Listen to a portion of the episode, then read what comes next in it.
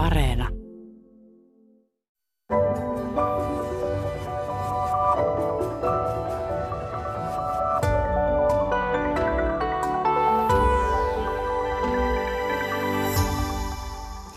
Suomessa on tosiaan maailman eniten koiria suhteessa asukaslukuun ja tästä keskustellaan tänään. Vieraana ovat eläinfilosofi Elisa Aaltola, tervetuloa. Kiitos. Ja koirakouluttaja Irka Vierima, tervetuloa. Kiitoksia. Usein se, että miten me lapsena, äh, minkälaisia kokemuksia meillä lapsena on koirista ja eläimistä ylipäätään, niin se värittää sitä eläinsuhdetta myös sitten aikuisena. Niin mites Elisa Aaltola sinulla, niin – jos ajattelet lapsuuttasi, niin kuinka paljon eläimet kuuluivat siihen? No mä kasvoin maaseudulla ihan tosi pienessä kylässä silloin, varsinkin erittäin pienessä kylässä. Ja, ja tätä, mun luokallani oli yksi toinen oppilas, eli mm-hmm. näin, näin pienessä, pienessä mittakaavassa liikutaan. Ja se mahdollisti sitten sitä, tämä maalla kasvaminen, että, että mä vietin tosi paljon aikaa tuotantoeläinten kanssa, siis tuotannossa käytettyjen eläinten kanssa. Ja ja meillä oli kotona vuohia ja mä liikuin paljon metsissä ja näin paljon luonnonvaraisia eläimiä, tykkäsin tarkkailla niitä ja, ja sitten meillä oli myös koiria. Ja susta on nyt tullut intohimoinen eläinten oikeuksien puolustaja. Joo, kyllä. Ja, ja tota, se kipinä oikeastaan syntyi silloin jo lapsuudessa. Että mä aloin kyseenalaistamaan sitä, että miten eläimiä kohdellaan ja miksi niitä kohdellaan sellaisella tavalla, mikä on aika väkivaltainen. No sulla itselläsi on tällä hetkellä kolme rescue-koiraa, eli löytökoiria, niin miten ne päätyivät sinulle? No he on tulleet Romaniasta, he, he on näitä Romanian katukoiria ja, ja tuota, vanhi heistä on nyt ollut mulle, mulla kymmenisen vuotta. Hän on semmoinen kolmijalkainen koira, joka on aikoina jäänyt auton alle. Ja, ja tota, sitten nämä kaksi muuta on tullut hitusen myöhemmin ja, ja tota, ehkä mä voin sen, sen verran kertoa, että heillä siis on siellä aika rankkaa kadulla ja tämä yksi, yksi pienin näistä koirista, niin hän on pentuna nukahtanut lumihankeen ja hänet on löydetty lumen alta ja, ja tota, saatu juuri juuri ää, elvytettyä ja, ja hän sitten pelastui, pääsi mun luokse Suomeen lopulta. Eli kyllä siellä kadulla ja myös tarhoilla on aika kurja tilanne niillä koirilla. No sä pystyt tar- tai olet pystynyt tarjoamaan heille uuden elämän täällä Joo, Suomessa. kyllä ja se on, se on kyllä äärimmäisen palkitsevaa ja, ja he on huipputyyppejä. No kerroit, että sä oot viime syksynä muuttanut Siuron maalaismaisemista Turkuun, niin miten se koirien kannalta tapahtui tai miten ne sopeutuivat kaupunkiin? No se oli sikäli haastavaa, että he on vapaan kasvatuksen tota, lapsia, lapsia ja, ja että he on saaneet haukkua siellä maalla niin paljon kuin, kuin vaan sielu sietää. Ja sitten totta kai kaupunkiin siirryttäessä, kerrostaloelämään siirryttäessä, niin täytyy koettaa varmistaa sitä, että ei heti saada häätöä. Mutta, mutta he olivat itse aika, aika tota merkillisenkin kekseliäitä, että tämä kipakoin haukkuja heistä, niin keksi hyvin nopeasti ottaa aina lelun suu, suuhun, kun mä palaan töistä kotiin. Mm-hmm. Ja sitten sit se lelun suussa oleminen tarkoittaa sitä, että haukkumista ei tapa, mutta hänen poskensa vaan sitten puhaltelee ilmaa ja hän on valtavissa energiakieppeissä. Mutta mut hän siis tuntui keksivän tämän ihan itse. Joo, erittäin Joo. kerrostaloystävällinen tapa Kyllä. olla haukkumatta. Kyllä. No miten äh, Irka Vierimaa, sä tosiaan koirakouluttaja, niin miten sun oma suhde koiriin alkoi? Oliko sulla lapsena koiria lähipiirissä? Lähipiirissä meillä oli koiria. O- omassa perheessä ei, että vasta, vasta jonkin verran yli kaksikymppisenä hankin sitten ensimmäiset omat koirat. Kavereiden perheessä oli juurikin noutajia ja naapurissa oli noutajia. Nämä oli tämmöisiä kilttejä koiria, joihin lapsena oli helppo tutustua, jotka liikku vapaana metsässä ja vapaana kadullakin. Että kyllä mm. ne kaupan eteen jätettäessä saatettiin laittaa sitten hihnaa. Ja ensimmäinen talutuskokemus taisi olla Saksan paimenkoiran kanssa ja se näki kissan. Ja mulla oli hihna kiidottuna sitten nyrkin ympärille tiukasti ja raahauduin perässä. Tämmöisiä koiramuistoja itsellä, mm. Mutta sitten pitkään meni ilman, ilman koiraa ja, ja jostain syystä sitten aikuisiellä – halusin koiran ja se tempaskin aika nopeasti mukaansa ja melkein koko tämä aika, kun mulla on ollut koiria, niin on ollut kiinnostunut kouluttamisesta ja niiden oppimisesta. Että nimenomaan kouluttamista on tarkastellut siinä vuorovaikutuksen välineenä ikään kuin Ja ny, nyt se tie on sitten päätynyt siihen, että, että koirien kanssa teen päivätyön ja meillä on Tampereen yliopistolla eläinkouluttajakoulutus, joka on ensimmäinen laatuaan Suomessa. Ja Joo, ja sä oot siellä itse kouluttamassa. Joo. Joo. Niin, tosiaan sä oot yksi Tampereen yliopiston käyttäytymisanalyysiperusteisen eläinkouluttajakoulutuksen pääkouluttaja, niin, kouluttajista, niin mitä tämä tarkoittaa, tämä käyttäytymisanalyysiperusteinen eläinkoulutus?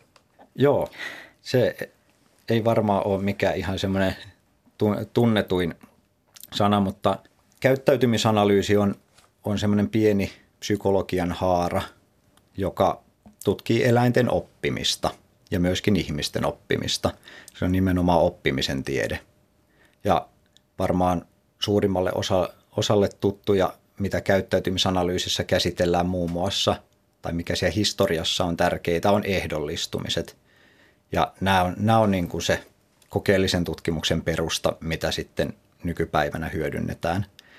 Että nykyisin tietenkin ehdollistumiset nähdään paljon monimutkaisempana asiana – että esimerkiksi voidaan, voidaan sanoa, että, että koirat tunnistaa erilaisten vaikka hajujen vastaavuuksia tai esineiden vastaavuuksia. Mä voin vaikka opettaa koiralle, että, että kun mä näytän vaikka keltaista palloa kädessä ja sitten on joukkoleluja vieressä, ja mä voin kysyä, että missä on samanlainen, ja koira osaa tuoda samanlaisen mm. muodolta ja väriltä vastaavan – ja tehdä tällaista päättelyä lopulta sitten itse, kun sitä on muutaman kerran erilaisilla esineillä opetettu, niin sitten mä voin näyttää täysin uudenlaista esinettä, että missä on tämmöinen ja koira pystyy sen päättelemään sitten, että no hyvänä aika, mä näen samankaltaisen tuolla.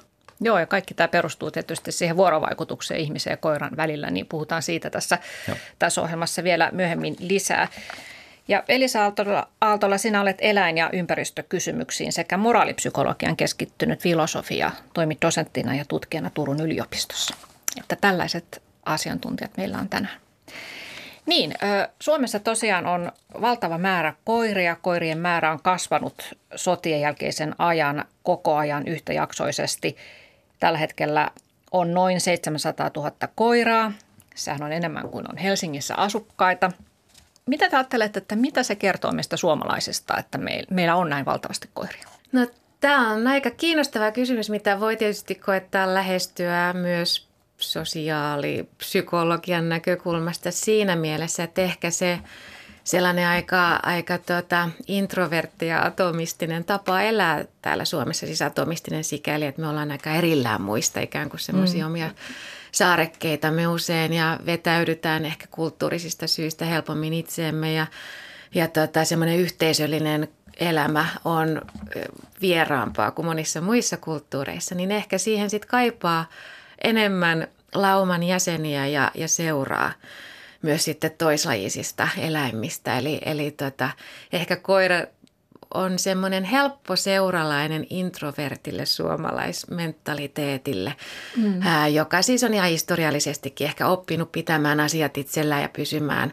pysymään hitusen semmoisena omana linnakkeenaan hyvin niin kuin yksilöllisessä omassa turvallisuudessaan, niin, niin siinä sitten se koira voi olla tosiaan oikein mukava seuralainen. Miten sä Irka arvelet, että miksi me rakastamme koiria niin paljon?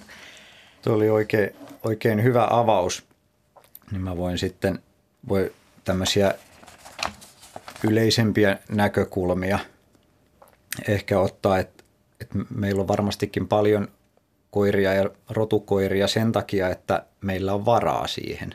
Että yleis- yleisesti rotukoirien määrä näyttää kasvavan silloin, kun keskiluokka on kasvussa.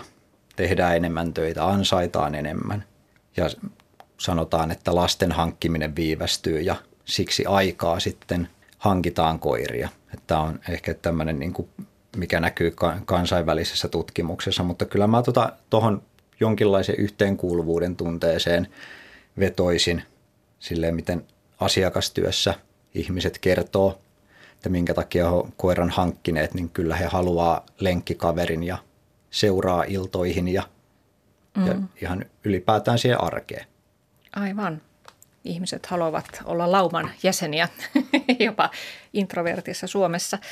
Tilastojen mukaan tiedetään, että koiran omistajista miehiä ja naisia on lähes yhtä paljon, ihan hitusen enemmän naisia ja suurin osa koiranomistajista on 30 vuodesta 44-vuotiaisiin kuuluvassa ryhmässä, noin 40 prosenttia kuuluu tähän ryhmään.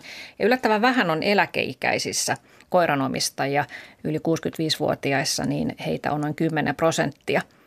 Ja koulutustaustoista tiedetään, että koiranomistajista on enemmän keskiasteen kuin akateemisen koulutuksen saaneita ihmisiä tällaisia tilastotietoja. Mutta toi tosiaan, mitä Irka otit esille, tuo rotukoirien määrä, niin se on erityisesti suomalainen piirre, että muualla esimerkiksi Euroopassa niin ei ole näin paljon rotukoiria kuin meillä, että huomattavasti enemmän sekarotuisia. Kun meillä on tuo, tosiaan tuo 700 000 koiraa, niin siitä reilusti yli 500 000 on nimenomaan rotukoiria, niin miksi me halutaan nimenomaan rotukoira? No, sanoit Kirka tuossa, että on varallisuutta, niin, niin tuota, se tietysti vaikuttaa asiaan, mutta että onko jotenkin niin, että Suomessa arvostetaan sitten puhdasrotuisia jotenkin enemmän?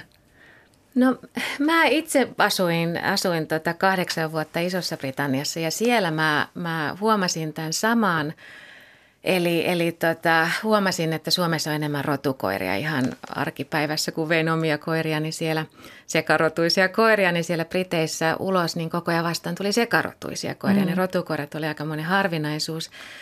Ja, ja mä uskoisin, että tämä liittyy osaltaan siihen, että, että Briteissä ja monissa muissakin maissa myydään pentuja kaupoissa. Eli ihmiset voi, rotukoiran pentuja kaupoissa. Eli ihmiset voi nähdä suoraan siis kaupoissa ää, sitä, että mistä ne koirat tulevat ja nähdä myös sen ehkä hiukan karumman puolen siinä koirien jalostustyössä. Eli sen, että näitä koiria tosiaan tuotetaan sitten ihan ostettavaksi, että ne on ikään kuin kaupassa olevia tuotteita. Mm. Ja, ja Briteissä mun kokemuksen mukaan niin aika moni suhtautuu tähän kriittisesti. Eli he kokevat, että sitten mieluummin antaisi kodin löytökoiralle ää, ja, ja ja sitä kautta sitten tuottaa semmoista positiivisempaa eläinsuhdetta.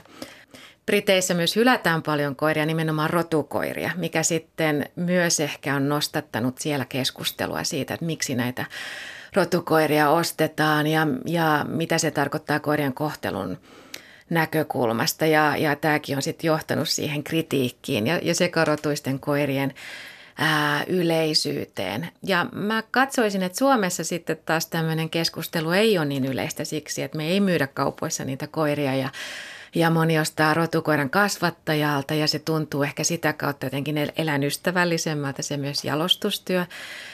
Ää, ja sitten Kennelliitto on tosi aktiivinen Suomessa ihan eri tapaa kuin monissa muissa maissa. Kennelliitolla on täällä paljon näkyvyyttä ja vaikutusvaltaa ja he myös ottaa aika hanakkaasti keskust- äh, yhteiskunnalliseen keskusteluun osaa ja puoltaa rotukoirien asemaa. Eli, eli tämmöiset mm. niin kuin erilaiset tekijät tuntuisi vaikuttavan siellä taustalla.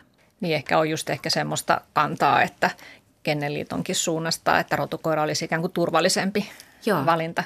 Kyllä.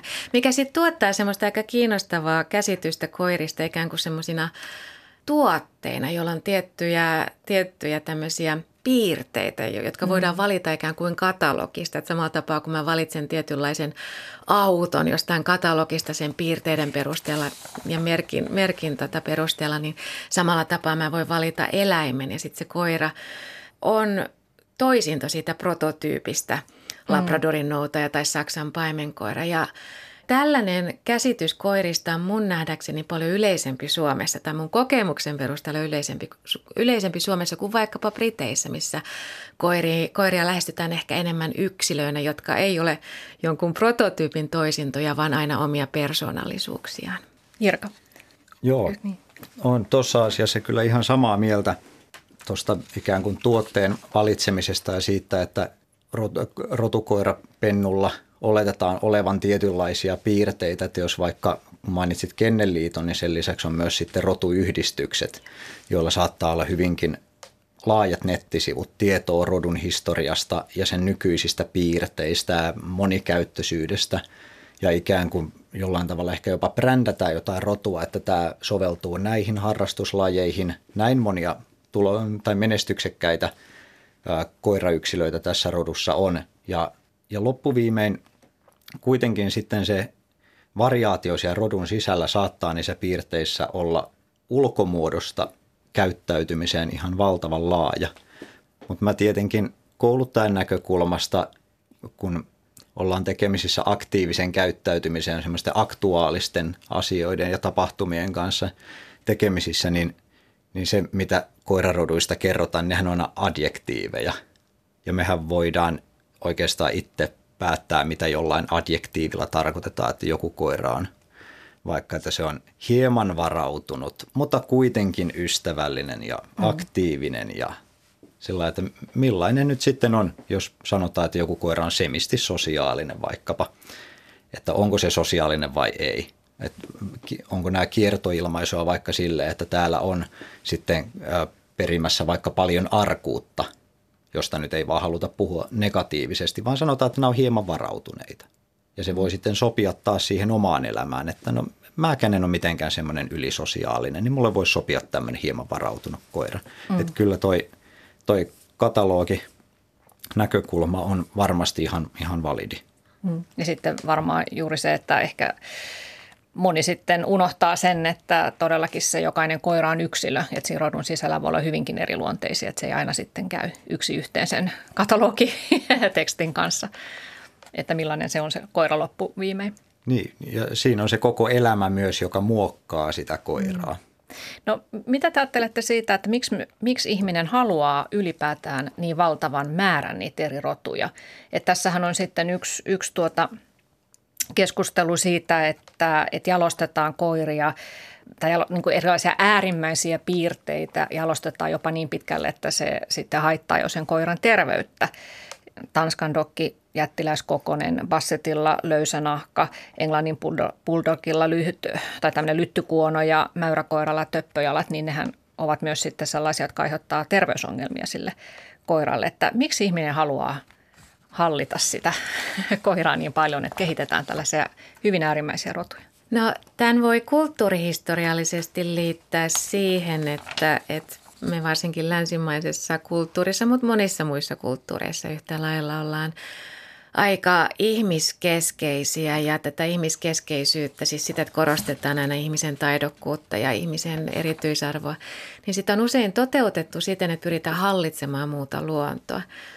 Ja, ja länsimaisessa kontekstissa tämä on ajoitettu erityisesti modernin aikakauden syntyyn. Ja, ja väitteenä siis on se, että tuolta 1500-1600-luvulta lähtien aika voimakkaasti nousi esille tämmöinen halu manipuloida, kontrolloida, hallita ja muokata muuta luontoa ja muuta eläinkuntaa. Ja tämä näkyy edelleen sitten monella tavalla, mutta yksi on se, että me jalostetaan paljon erilaisia ää, koira, koira tota, rotuja, mutta yhtä lailla sitten jalostetaan muutoin vaikkapa jopa kasvimaailmaa ja hyvinkin ää, invasiivisesti, eli geenimuokkaamisella ja muilla tämmöisillä aika äärimmäisilläkin menetelmillä, mutta on osa tätä luonnonhallinta-ajattelua, mä näkisin. Joo.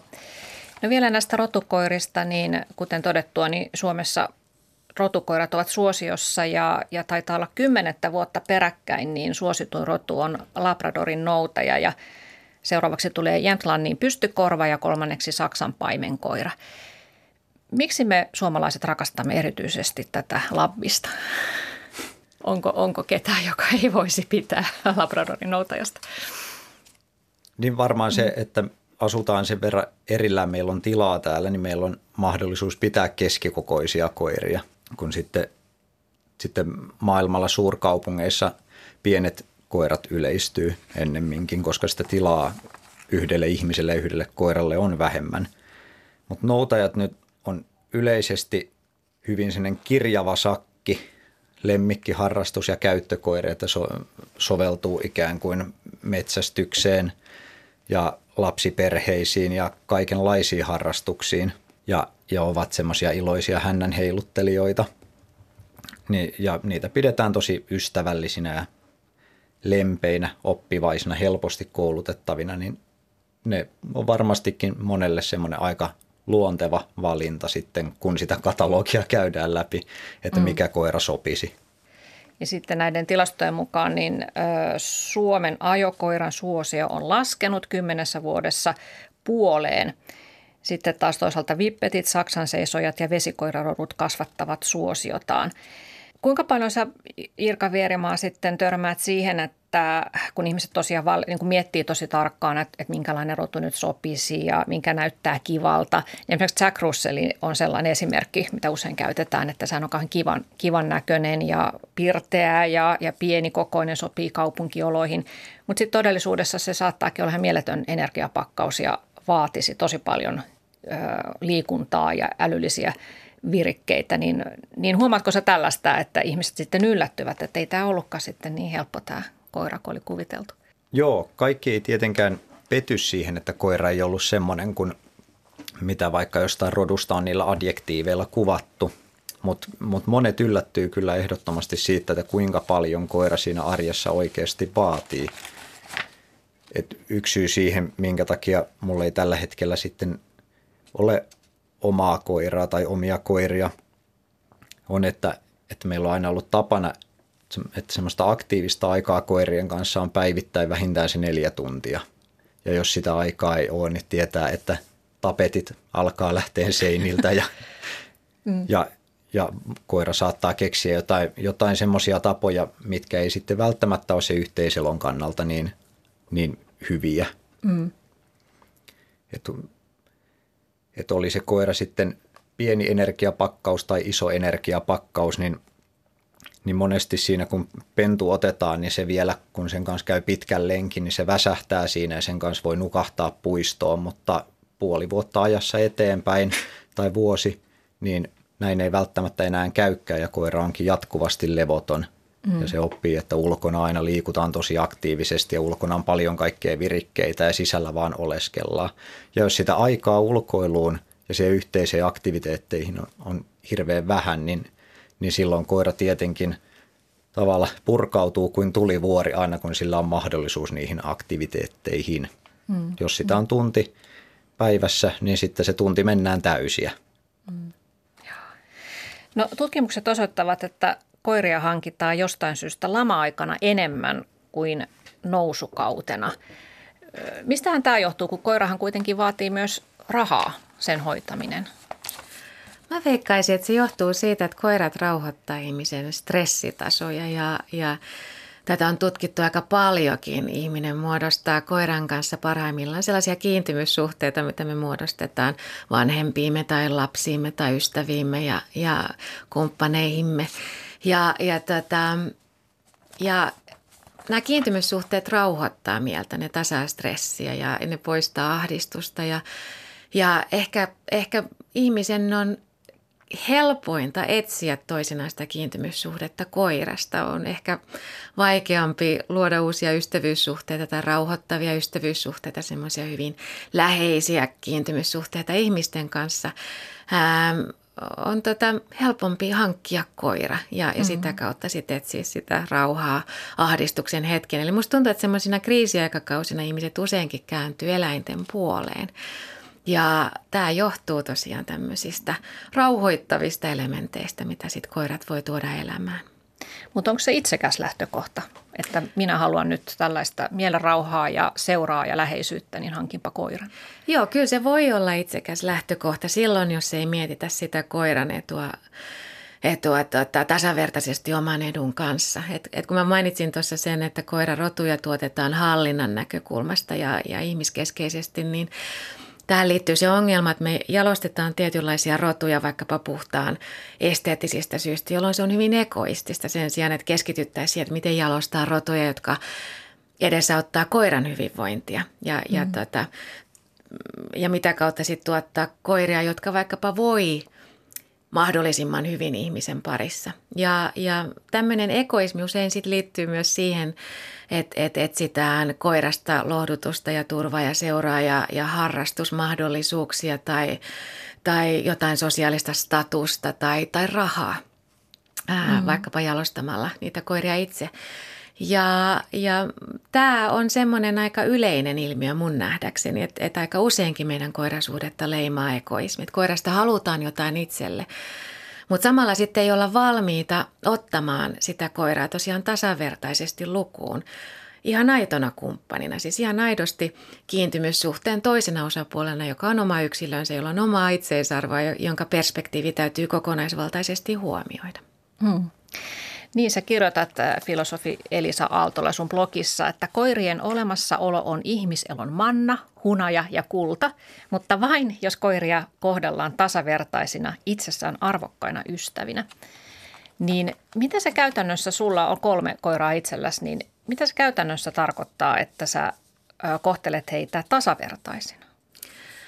No se tarkoittaa siis ihan arjen tasolla aika moisiakin uhrauksia. Siis mm. sitä, että me ei mennä mun, mun tota mieli, mielihyvä edellä ja mun, mun tota mukavuus edellä, vaan sinne sitten lähdetään pitkälle lenkille, satoi tai paistoi ja, ja me, me mennään usein lenkillä siten, että koirat johdattelee mua ja me pysähdytään puskien luokse vaikka vartiksi tai puoleksi tunniksikin parhaimmillaan.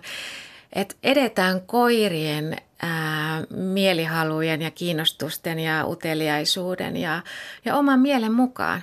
Eli ei aina mennä siten, että, että minä koirien omistajana remmon heitä remmistä ja, ja pakotan etenemään tiettyyn suuntaan, mikä on aika yleinen malli mun nähdäkseni myös suomalaisessa koirakulttuurissa, vaan, vaan mä koetan mahdollisimman paljon elää sitten niiden koirien ehdoilla ja toimia kävelylläkin heidän ehdoillaan. Mm niin sä et ole niitä ihmisiä, jotka käyvät juoksulenkillä ja juoksuttavat koiraa siinä rinnalla. Mä olin joskus aiemmin, kun mä juoksin, juoksin paljonkin, niin silloin mä koetin jossain vaiheessa treenatessani koko maratonia varten ää, ottaa koiria mukaan. Mä huomasin tosi nopeasti, että se ei kiinnosta heitä lainkaan, koska eihän koirasta ole kiva juosta monotonisesti eteenpäin. Ne haluaa pysähtyä Koirat koko eivät ajan. maratonista. Ei, ei.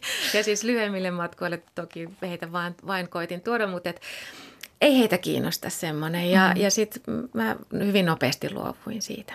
Joo. Joo, tähän tämmöisen koiran intressien vastaamiseen tuolla lenkeillä, kun ne kuitenkin lenkit tehdään, tai pitäisi tehdä sitä koiraa varten. Mm. Ja niin, niin tässä esimerkiksi viimeisen kymmenen vuoden aikana tosi semmoinen hieno asia, minkä on huomannut, niin koirien ulkoiluvälineet on muuttuneet paljon koiraystävällisemmiksi. Esimerkiksi täyskiristävistä tai niin sanotusta kuristavista ketjuista ja kaulapannoista, niitä näkyy huomattavasti vähemmän ja, jo pienestä pennusta alkaen käytetään semmoisia turvallisen näköisiä valjaita ja hihnat on pidentynyt. Mm. Hihnat on pidentynyt valtavasti, eli koiria ei kuljeteta tosiaan kävellen tai juosten kuin matkalaukkua, vaan ennemminkin, että koiralla on tilaa sitten tehdä semmoista serpenttiinikuvioa ja mennä niiden hajujen perässä ja kiinnostua aina hetkellisesti, mitä siellä tien varrella nyt tuleekaan. Niin. No kaikki kouluttajathan ei tykkää näistä flex, flexi, tota noin, niin hihnoista, että koira oppii siinä sitten vaan vetämään ja menemään siellä, missä sattuu. Niin, ka- kaikesta, siis jokaisen ratkaisua löydetään aina ongelma. niin. No tuota, Mitäs Elisa Aaltola sä ajattelet sit siitä, että kun sinä filosofina pohdit ihmisen suhdetta eläimiin, että miten sudesta tulee häirikkö ja miten sijasta tulee kinkku, niin miten koirasta tulee sitten lemmikki? Et jos ajatellaan sitä lemmikin niin kun, tai koiralemmikin historiaa, niin alun perin ihminen kesytti koiran avukseen, että se oli apuna metsästyksessä ja paimentajana ja jätteensyöjänä ja talonvahtina. Mutta nyt välttämättä koiralla ei perheessä ole mitään tällaista tehtävää, vaan se on ihan puhtaasti lemmikki, niin mitä se tarkoittaa? Se ei ole kotieläin, vaan se on lemmikki, niin miten me ihmiset ajatellaan siitä koirasta eri tavalla kuin muista eläinlajeista? Joo, silloin, silloin kun eläimestä ei etsitä mitään selkeää äh, konkreettista hyötyä, suoraa hyötyä, niin silloin tämä eläimen oma yksilöys saattaa alkaa nousta esille. Ja, ja tämä on semmoinen kiinnostava piirre, mikä sitten liittyy lemmikkieläimiin. Mutta samalla mun täytyy todeta se, että, että me länsimaissa ollaan, ollaan hyvin pitkään lähestytty muita eläimiä hyötyjaottelun kautta, jolloin sitten puhutaan tuotantoeläimistä ja riistaeläimistä ja, ja turkiseläimistä ja haittaeläimistä ja lemmikkieläimistä. Kategorioita on tosi monia. Ja tästä perspektiivistä myös se lemmikkieläinkategoria on omanlaisensa hyötykategoria, eli siellä sitten saadaan sitä seuraa itselle ja tosiaan pahimmillaan se eläinsuhde on myös silloin aika egoistinen. Mutta mä katsoisin, että parhaimmillaan siellä päästään siihen, että, että se eläin on yksilö, joka on tasavertainen kumppani ja joka kohdataan itseisarvoisena. Ja se antaa semmoista tilaa havaita eläimellisyyttä ja eläin, ko, koiriin liittyviä erityispiirteitä ja havaita arvoa toisenlajisessa olennossa, koska silloin kun me etsitään selkeää suoraa hyötyä, niin se hyöty hyvin helposti ja moraalipsykologisella tasolla peittää kaiken muun näkyvistä. Että me keskitytään vain siihen, mitä me saadaan itselle. Ää, ja silloin myös sen eläimen oma todellisuus, näkökulma, kyvyt, tarpeet, arvo tosi helposti jää sivuun. Mutta kun me lähestytään sitä eläintä vapaammin, eli ei etsitä mitään selkeää, konkreettista, nopeaa hyötyä, vaan ihan vaan ollaan ja vietetään sen eläimen kanssa aikaa, niin silloin nämä kaikki asiat, mitkä mä mainitsin, eläinten näkökulma, arvo, saattaa alkaa nousta esille. Ja se on tosi hieno juttu. Mä ajattelen, että parhaimmillaan koirat opettaa meille paljon ää, eläimistä ja opettaa meille myös semmoista eläinetiikkaa, eli sitä, että pystytään kohtaamaan eläin vapaasti ja tasavertaisesti ja kiinnostuneena siitä, että mitä se eläin haluaa, mitä sen kyvyt on, mikä on sen eläimen maailma. Mm. Jos ajatellaan sitä, että koiran ja ihmisen yhteinen historia, niin se ulottuu 40 000 vuoden taakse, niin varmasti nuo asiat, mitä tuossa äsken sanoitkin, niin on juuri sellaisia, että miten, jos ajatellaan, että ei olisi tätä koiralajia tässä meidän keskuudessa ollut, niin ihminen olisi varmaan aika erilainen laji. Kyllä, tässä kohtaa on puhuttu yhteisevoluutiosta, eli siitä, että ihminen ja koira on vaikuttaneet toisiinsa ja evolutiivisesti sitten kehittäneet toisiaan tietynlaiseen suuntaan. Ja semmoinen yksi piirre, mikä saattaa olla koirien ansiota, niin on, on empatia. Eli toki meillä olisi varmasti empatia joka tapauksessa jonkin verran, se on sosiaalisten eläinten keskuudessa aika yleinenkin taito ja ihmisessä sit saa, saa omia erityisiä muotojaan. Mutta se, että et, et on eläimen, koiran kanssa eläminen on vaatinut sitä, että samastutaan ja koetaan empatia hyvin erilaista olentoa kohtaan, joka ei olekaan täysin itsennäköinen ja itsen kaltainen, niin Mä katsoisin, että se on mahdollistanut sitä, että me ollaan ulotettu empatiaa myös toisen näköisiä, hyvin erilaisia olentoja kohtaan. Erilaisia ihmisiä kohtaan ja sitten erilaisia eläimiä kohtaan. Eli koira on saattanut laajentaa meidän empatiataitoja mm. ja sitä kautta sitten olla tämmöinen hyvinkin, no jopa pedagoginen ää, yhteis, yhteisevoluution ää, tämmöinen kanssakulkija. Mm. Tässä oli äänessä eläinkysymyksiin keskittynyt filosofi Elisa Aaltola ja lisäksi täällä on koirakouluttaja Irka Vierimaa vieraina. No puhutaan seuraavaksi sitten tästä vuorovaikutuksesta ihmisen ja, ja koiran välillä, niin, niin tuota, ö, jotkut ihmiset hän inhimillistää koirat aika voimakkaasti, että koira saatetaan pukea vaatteisiin ja sille puhutaan kuin pienelle vauvalle ja ajatellaan, että se koira, koira ymmärtää kaiken. Ja sitten taas toisaalta varmaan moni ajattelee, että no se koira nyt on vain eläin, että eihän se nyt voi niin kuin tuntea tai ajatella mitään sen kummempaa, että se on aika yksinkertainen olio. niin tota, puhutaan nyt tästä sitten seuraavaksi, että miten sitä, mikä se on se äh, todellisuus siinä koiran ja ihmisen välisessä suhteessa, niin miten, miten se, mitä sä ajattelet siitä, Hirko? No Miten sitä vuorovaikutusta aletaan rakentaa ja Kuinka paljon se koira ymmärtää? Koirat tuntee meidät varmasti paremmin kuin me itse. Koirat ja Google on edellä meidän itsetuntemuksessa. Mutta mä ajattelen oikeastaan silleen, että koirat on jonkinlainen osa meidän identiteettiä. Ja, ja koirien avulla me voidaan kirkastaa omia arvoja, että mitä, mitä me pidetään elämässä tärkeänä. Mm. Mm. Ja voisi ehkä ajatella silleen, että, että koirien kanssa, jos mä haluan, että, että on, tapahtuu iloisia asioita ja että mä voin olla aktiivisesti läsnä, niin mä voin heittäytyä leikkiin silloin, kun koira tuo mulle vaikka lelua tai tulee tökkiin mua kuonolla käteen, että, että lopeta se näppäimistön näpyttäminen ja tuu mun kanssa rapsutteleen tai painiin tai juokseen tai jotain, niin mä voin heittäytyä – Hmm. Ja, ja tämmöinen tekee aikuisen ihmisen ajattelusta ja käyttäytymisestä paljon joustavampaa. Sitten, että mä en jurota niin paljon itekseni, mm. kun on koira siinä. Koira leikittää to, ihmistä. Niin. niin. Koira, ja, ja sitten tämä myös kehtaan leikkiä Joo. aikuisena ihmisenä julkisilla paikoilla koiran kanssa ennemmin kuin, että menisin itsekseni leikkimään ja kontalleni puistoon. Mm. Et se on ihan ok, että, että ää, aikuiset nelikymppiset miehet on yhden koiran ympärillä mm. lässyttämässä ja taputtamassa käsiään niin. polvillaan puistossa ja muut katsoo, että onpa noilla hauskaa. Mm. Kun sitten taas keskenään se voisi olla jotenkin sosiaalisesti tönkön kaltaista. Mm. Mutta mä ajattelen sen kyllä sillä, että, että koirat on siinä määrin tosi terapeuttisia eläimiä meidän elämissä, että, että me tosiaan voidaan toimia paljon joustavammin kuin ilman niitä. Joo, kyllä. No entä sitten tämä vuorovaikutuksen rakentaminen, niin tuota, ö, jos lähdetään tälleen negaation kautta liikkeelle, niin, hmm. niin millaisia virheitä ihmiset tyypillisesti tekevät koiriensa kanssa liittyen juuri näihin vuorovaikutusasioihin?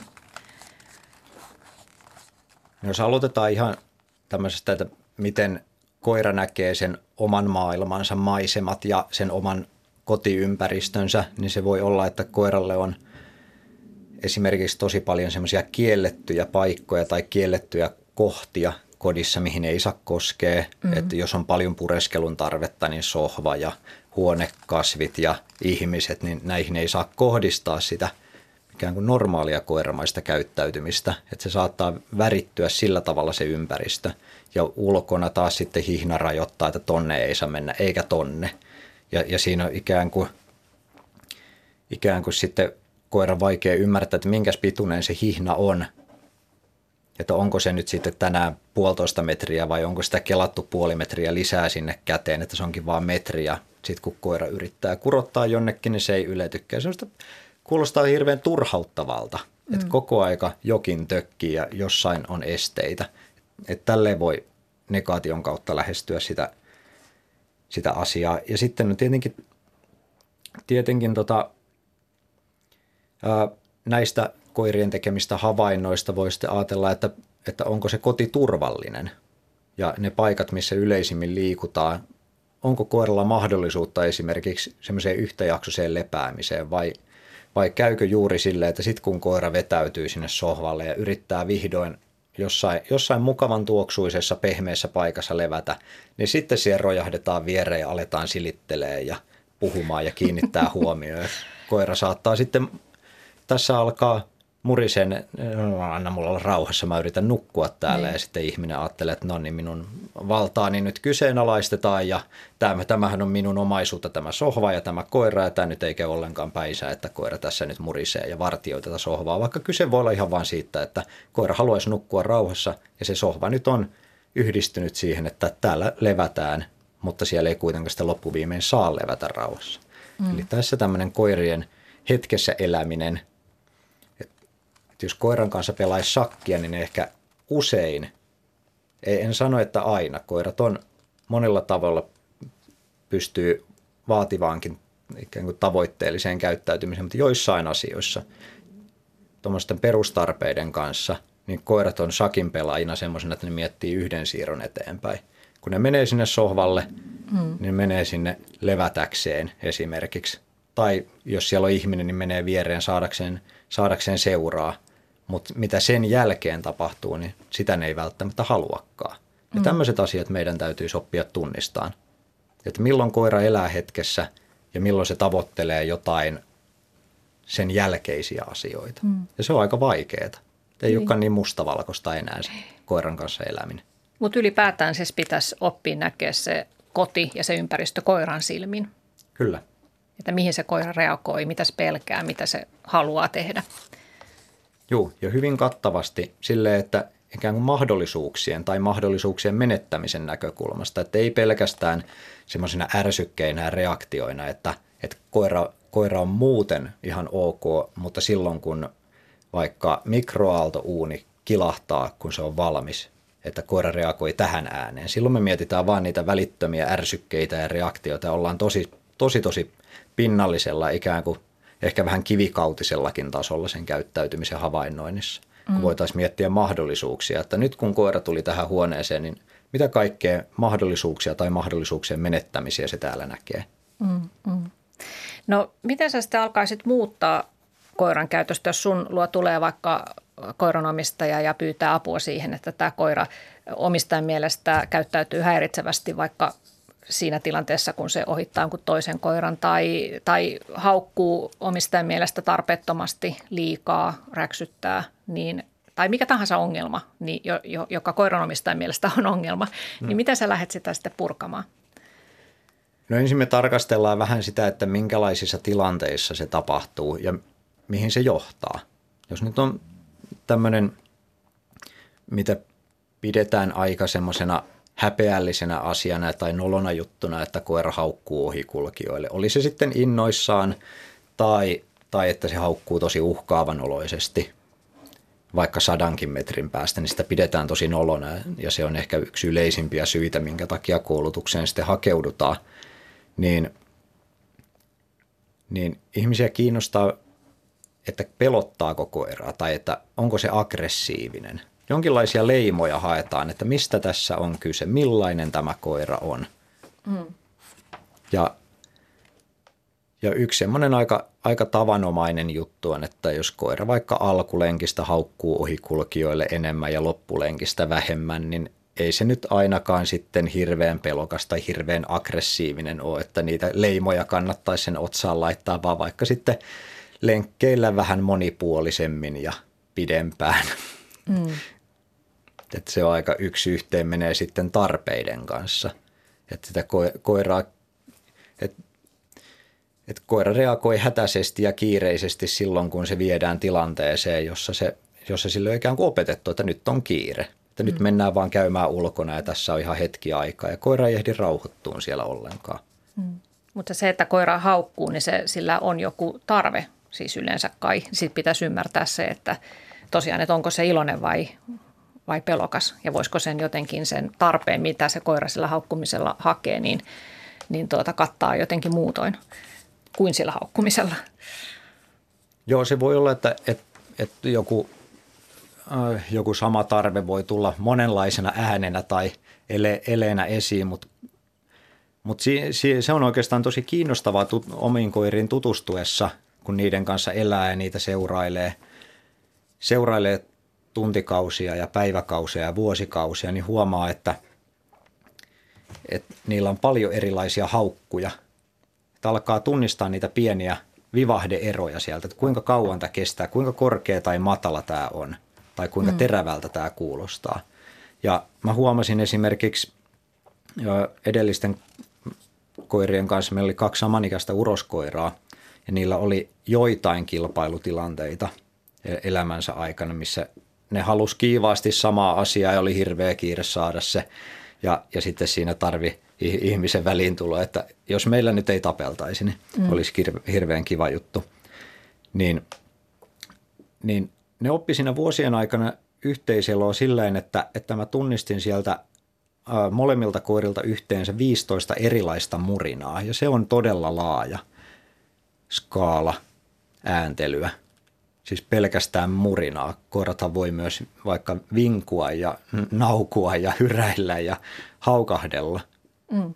Ja, ja, ja mitä nämä kaikki sitten tarkoittaa, niin sehän on aika semmoista yksityiskohtaista päiväkirjanpitoa sitten, että kun mm ikään kuin yritetään hahmottaa, että mistä kaikesta tuossa mun koirassa oikein on kyse ja meidän yhteiselossa ja mitä se milloinkin haluaa, kun se pitää tuommoista ääntä. Mutta, mutta jos nyt ajatellaan, että ihan vaan semmoista, mikä, mikä niin kuin ennen kun tunnetaan oman koiran haukku hirveän tarkasti, että jos se vaan jotenkin ajatellaan, että, että se silmittömästi vaan haukkuu toista koiraa kohti ja syöksyy hihnassa sitä päin, niin – ja ensimmäisenä varmastikin useimmilla koirilla on se, että ne tarvii ympärilleen tilaa.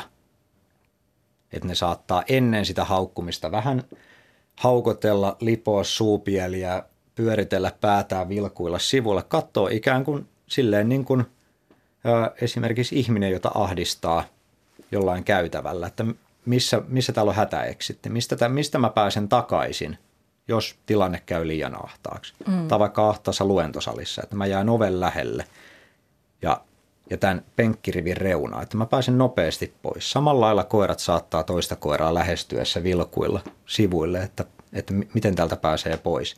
Ja jos ei pääse pois, jos niitä vaan marssitetaan toista kohti ja toinen näyttelee niitä samoja eleitä, niin se törmäys tulee sitten siitä ja sitten kohdalla aletaan haukkuu.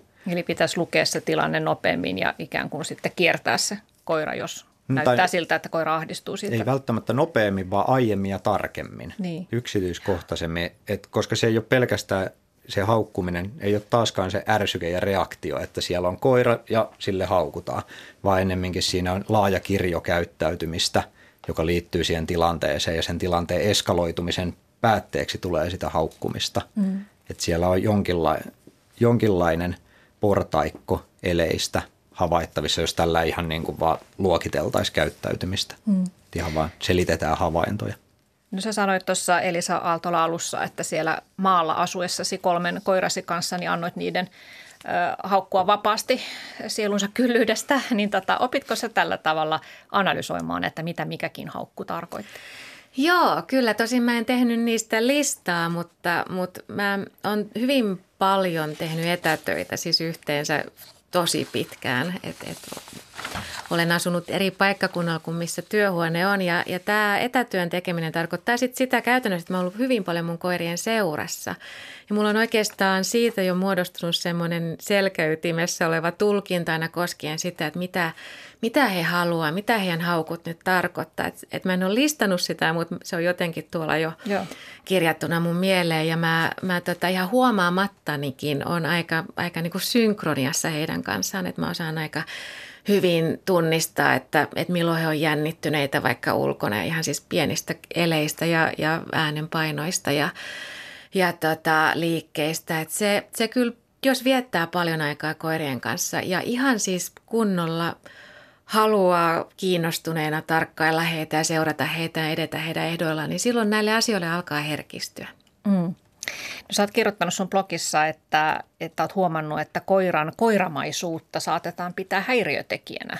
Ja sitten mennään, mennään kouluttajan pakeille, että miksi tämä koira on tämmöinen, kun se on vain koira. Kyllä. Niin tuota, onko sulla tästä jotakin esimerkkejä, että minkälaisia koiramaisuuksia pidetään niin kuin negatiivisena ongelmina? Joo, siis tuossa samaisessa blogissa mä, mä mainitsen tämmöisen naisen, jonka mä kohtasin puistossa. Hän, hänellä oli pieni koiranpentu ja, tai nuori koiranpentu ja hän oli, oli tota siitä kovasti tyrmistynyt, kun tämä koira haukkuu. Et muuten kiva, mutta se haukkuu ja, ja hiukan näykki. Ja mä huomasin nopeasti, että se oli tämmöinen pentukoira, joka oli kauhean innokas, jos halunnut vähän sen leikkiä ja kisata ja painia ja alkoi sitten muokin siinä vähän järsimään ja haukahteli kovasti ja siis halusi huomiota ja mm. aktiviteettia ja touhua ja, ja leikkiä. Ja mun mielestä oli aika äimistyttävää, että tämä nainen, nainen tota piti tätä häiriötekijänä. Hän sanoi olleensa jo kouluttajalla ja, ja tota, harkitsevansa siitä koirasta luopumista siitä syystä, että kun sillä on tämmöinen vika. Mm. Ja, ja haukkuminenhan on osa koiran kommunikaatiota, se on osa koiran elämää. Mun mielestä ihan lähtökohtaisesti ihmisten pitää voida sietää sitä, että koira välillä ääntelee, että se haukkuu. Se on, se on koiramaisuutta. Ja koira välillä saattaa näykkästä jopa, jos se haluaa sanoa, että hei nyt älä tee noin. Tai jos se haluaa leikkiä, se saattaa tulla kirputtamaan. Siis tämmöiset jutut, siis hampaiden kevyt käyttö, niin sekin on osa koiramaisuutta. Mun mielestä sitä pitää sietää. Mm. Ähm, ja, ja se, että et koira yksin jätettynä turhautuu ja alkaa pureskella huonekaluja tai kenkiä tai hajottaa paikkoja, niin tämäkin on osa koiramaisuutta siinä mielessä, että koira on sosiaalinen olento. Se on laumaeläin ja sille on tosi rankkaa jäädä täysin yksin. Mm. Ja, ja tota, mä itse siis olen hyvin vahvasti sitä mieltä, että koiria pitäisi olla aina useita, mieluusti kaksi vähintään, koska tota, jos vaan sitten kyseessä on sellainen koira, joka, joka tykkää muista koirista, koska tota, ää, koira on ihan evolutiivisesti tosiaan lauma-eläin ja se kaipaa muiden seuraa ja sillä on tosi rankkaa jäädä täysin mm. omaan yksinäisyyteen koko työpäivän ajaksi. Ja, ja, ja silloin tämmöinen niin kutsuttu häiriökäyttäytyminen, se on ihan luontaista. Siis se haluaa lievittää ahdistustaan purkamalla sitä energiaansa johonkin aktiviteettiin. Ja, ja tuota, silloin pitäisi tosiaan koiran syyttämisen sijaan miettiä, että miten mä voin parantaa tämän koiran elämänlaatua. Mm, Aivan, puhutaan tästä eroahdistuksesta, joka onkin ihan totta kai normaalia. Ruotsissahan on sellainen laki, että lemmikkejä ei saa jättää kuin korkeintaan kuudeksi tunniksi yksin. Sekin on kyllä aika, aika pitkä aika, mutta Ruotsissahan on myös sitten näitä koirien päiväkoteja ollut paljon kauemmin kuin mitä meillä Suomessa ja saattaa olla meillekin tulossa tämä laki, laki tuota uudistettu eläinsuojelulain myötä, laki siis siitä, että kuinka pitkäksi aikaa koira saa jättää yksistään. Mutta koirakouluttajan näkökulmasta tilanne on varmaan sellainen, että, että se ongelma, mihin haetaan ratkaisua, niin se on tietenkin jo tapahtunut ja sitten haetaan vasta jälkikäteen sitä apua, että se on ehkä vähän haasteellista. Joo, kyllähän sitten on, on vaikka, jos koiranpentu tulee kasvattajalta tai, tai aikuinen koira muuttaa uuteen kotiin, niin, niin tota, silloin, silloin saatetaan yhdessä miettiä sitä, että miten, miten tästä kanssaelemisesta ja siihen yhteisölon sopeutumisesta tehtäisiin mahdollisimman semmoista selkeää kaikille osapuolille, että niitä ilonhetkiä ja hyvää mieltä alkaisi tulee jo ensimmäisestä päivästä alkaen, että mit, mitä siellä voisi olla tärkeitä ja, mm. ja miten siihen omaan koiraan voisi tutustua helposti. Ja yksi tosiaan tuohon, kun oli, oli tuosta yksinolosta lyhyesti puhetta, niin si, siinä yksi semmoinen aivan valtavan tärkeä asia näille niin kuin koulutuksellisesti vaikka eroahdistuksen tai yksinolon ongelmien purkamiseen, että, että tyypillinen tapa, mikä vaikka jossain koiran koulutusohjelmissa näkyy, että, että koira jätetään yksin ja se liikuskelee siellä asunnossa ja sitten kun se rauhoittuu, niin palkkioksi palataan luokse. Ja tässä me pelataan aika isoilla panoksilla. Me annetaan se läsnäolo ja otetaan se pois mielivaltaisesti. Ja nimenomaan se pitäisi rakentaa ennemmin sillä tavalla, että se läsnäolo ja ihmisen paluu on varmoja ja sen koiran mm. ei tarvi siinä poistumisen ja palaamisen välissä hermostua lainkaan. Ja, ja tämä saattaa vaatia tosi paljon myönnytyksiä.